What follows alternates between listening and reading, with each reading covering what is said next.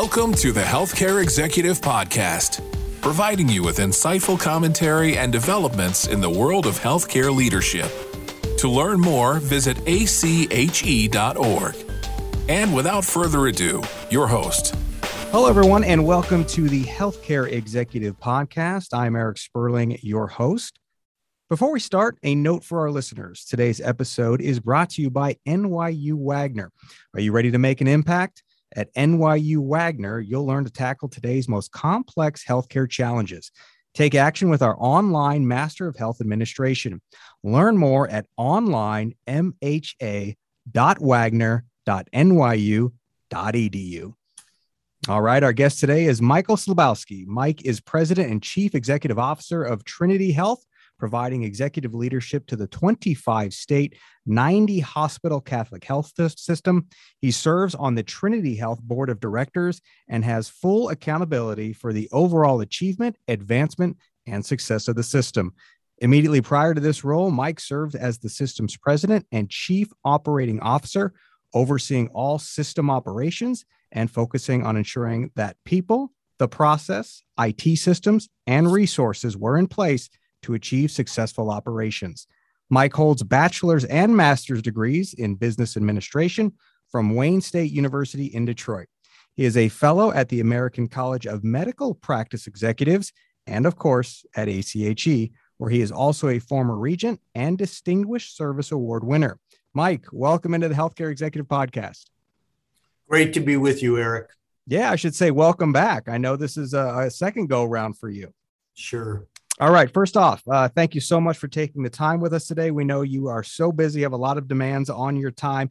One of the concerns that you're actively managing right now is what's known as the twindemic. And for those who haven't heard the term, and I had to look it up, this is the flu season combined with an anticipated spike in COVID-19 cases. So can you briefly outline the scope of this issue for us? Sure, Eric. Well, I think the issue is we're moving into the fall flu season. And last year we had a very light flu season because people were wearing masks, socially distant, and we still had a lot of the country closed down and events were closed down by way of example. So this year, with the opening up of the country combined with the Delta variant surge, the concern is that flu numbers will also be up. And given the fact that, last week, 79% of the ICU beds in the country were full, the concern is that the flu combined with the Delta variant could really quickly outstrip the capacity of healthcare institutions. So that's what's being discussed and contemplated right now. Yeah, definitely sobering. And, you mentioned we were shut down last year, and you turn on the TV Saturday or Sundays these days and you see packed football stadiums across the country. So it, of course, can be difficult to predict what areas will be heaviest hit. You have a very unique perspective with hospitals in these 25 states. What trends and indicators is Trinity Health watching closely to try and predict this increase in volume? Sure. Well, first of all, the biggest concern is the continued surge of COVID-19 and the Delta variant. So we very carefully are watching which parts of the country that we're in, where we have a high number of inpatients that are COVID positive and in the ICUs or in the regular medical beds and or being treated on an outpatient basis. And we're also paying attention to the vaccination rates in every area because the correlation between low vaccination rates and, high degree of spread is pretty clear right now, as well as the number of people that have serious illness. So those are the things that we track very carefully.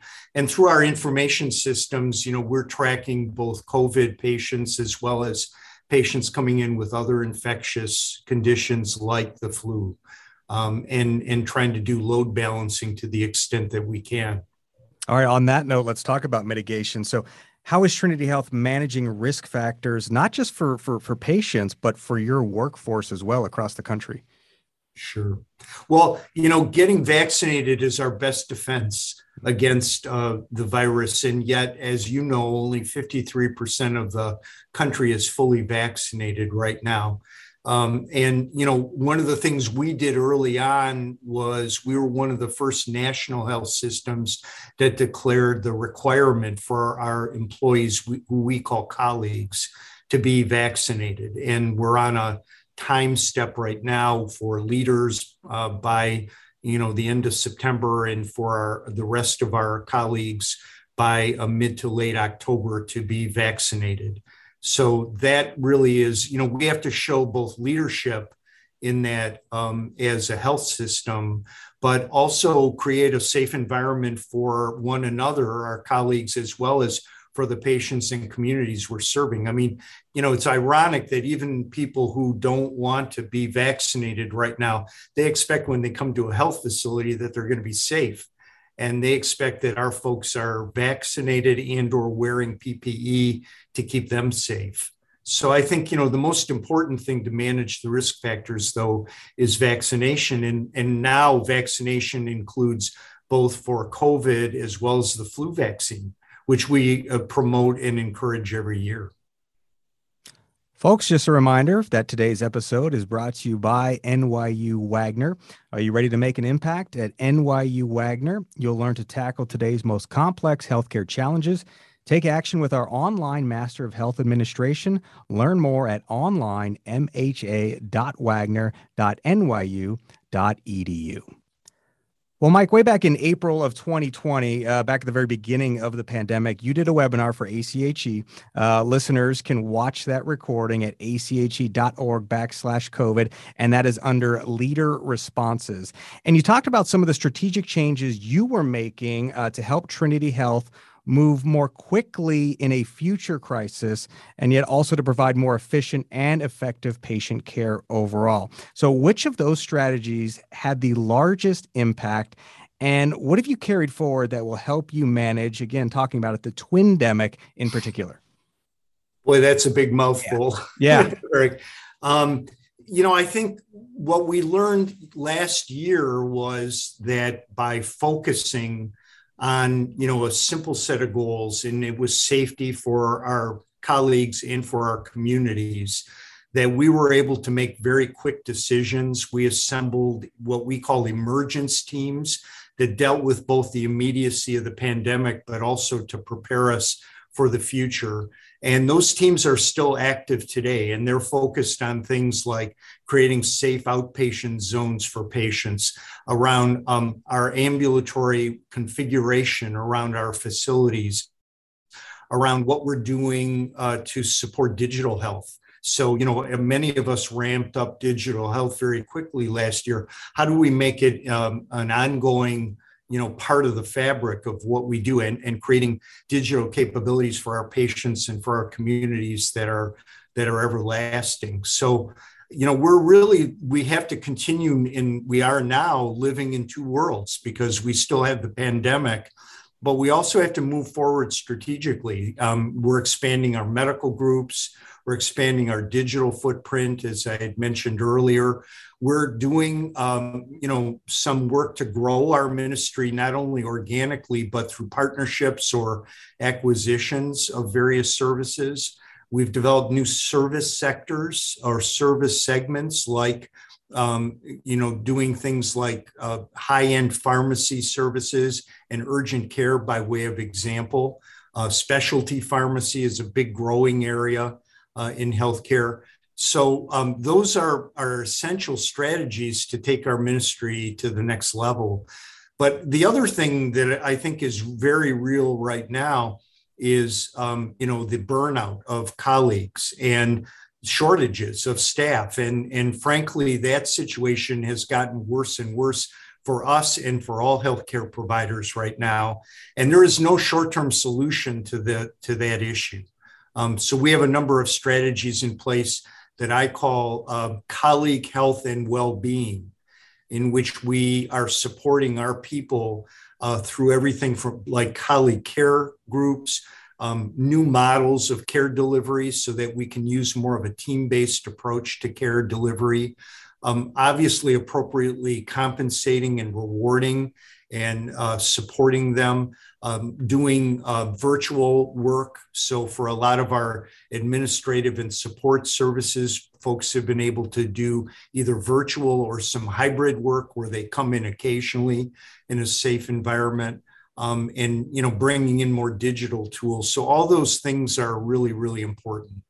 Yeah, I really like how you said that, because we've talked about this so often on the podcast, especially that stress and the burnout. And you mentioned, no short-term solutions, but long-term resiliency has been your plan. Can you expand on that just a little bit? Yeah, resiliency is key for our people. And frankly, I think we and all healthcare providers are at a real crossroads right now. I mean, I think the social contract with us, between our employees and us, has been damaged as a result of COVID, as a result of the relentless amount of time that people have had to put into this, the changing, regulations and rules, the, science evolving and the impact on us on everything from how we accommodate infection control, how we treat patients, how people can, protect their loved ones, their own families, and yet be in an environment where, they're dealing with very sick patients with these infectious diseases. So, trying to build resilience right now through some of the support systems that I talked to you about earlier are essential. But it's pretty scary. I have to say it right now. I mean, the amount of people who have left the workforce or who are working in contingent roles right now has escalated. And so I think you're hearing in some states right now, for example, that the limitations aren't beds, the limitations aren't, having ventilators or drugs or PPE, the limitations are staff to care for patients. And there is no short-term fix to this. It's got to be a multi-factor approach. We're doing things like, having respite rooms for our colleagues, flexible schedules, having teams that we call colleague care that actually go out and meet with all of our colleagues and, find out how they're doing, linking them up with our colleague assistance programs that we've got. Really a lot of important things to support them. Well, thanks for sharing that, Mike. And that hits, obviously, so close to home with many of our listeners there. One more question before we close, and we ask all our guests who are ACHE members and fellows this question. And we're even more fortunate to have you here today since you've been a regent and have been recognized for your service with the organization. How has your involvement with ACHE and your fellow credential helped advance your career? And what advice do you have for leaders who aspire to hold a senior executive role like yours? Well, I think ACHE has been really essential and an important part of my career. Early in my career, one of my bosses encouraged me to get engaged in ACHE and to advance toward fellowship. And, besides attending seminars and readings, even at that time, progressing through the process of writing papers, being interviewed. But I think, on top of all that, being a member of ACHE and maintaining your fellowship requires that you can continue with your continuing education efforts. It requires that you continue community activities. And it provides the discipline for you to stay active with continuous learning. So I think it's been incredibly important for me. I've met a lot of great people as a result of ACHE contacts and people that I can bounce ideas off of. And the programs are very valuable. I remember early in my career going to one of ACHE's sponsored negotiating sessions, and it really changed my life about how one approaches win-win negotiation with others, and became part of, my style in leading negotiations and challenging situations with others. So I think, people need to get engaged, and you need to have something behind you there that, keeps the pressure on you about continuing education. You've got to create some discipline for yourself. And I think ACHE does that for you. I just recertified again. You know, you have to recertify every 3 years, and boy, I'm figuring out how I can make my connections, do my community work, and continue to be engaged in professional development activities. Just fantastic insight there, Mike, and ACHE, obviously incredibly grateful for your contributions as well. Again, our guest today was Mike Slabowski, President and CEO of Trinity Health. Mike, thank you so much for your time today. Thank you. It was great to be with you. And a final note that today's episode of Healthcare Executive Podcast was brought to you by NYU Wagner. Are you ready to make an impact? At NYU Wagner, you'll learn to tackle today's most complex healthcare challenges. Take action with our online Master of Health Administration. Learn more at onlinemha.wagner.nyu.edu. Thanks to all our listeners, and we'll talk to you again soon right here on the Healthcare Executive Podcast. This has been the Healthcare Executive Podcast, brought to you by the American College of Healthcare Executives. If you've enjoyed the show, please consider rating and reviewing on iTunes or your podcasting app of choice. And for more information, find us online at ache.org.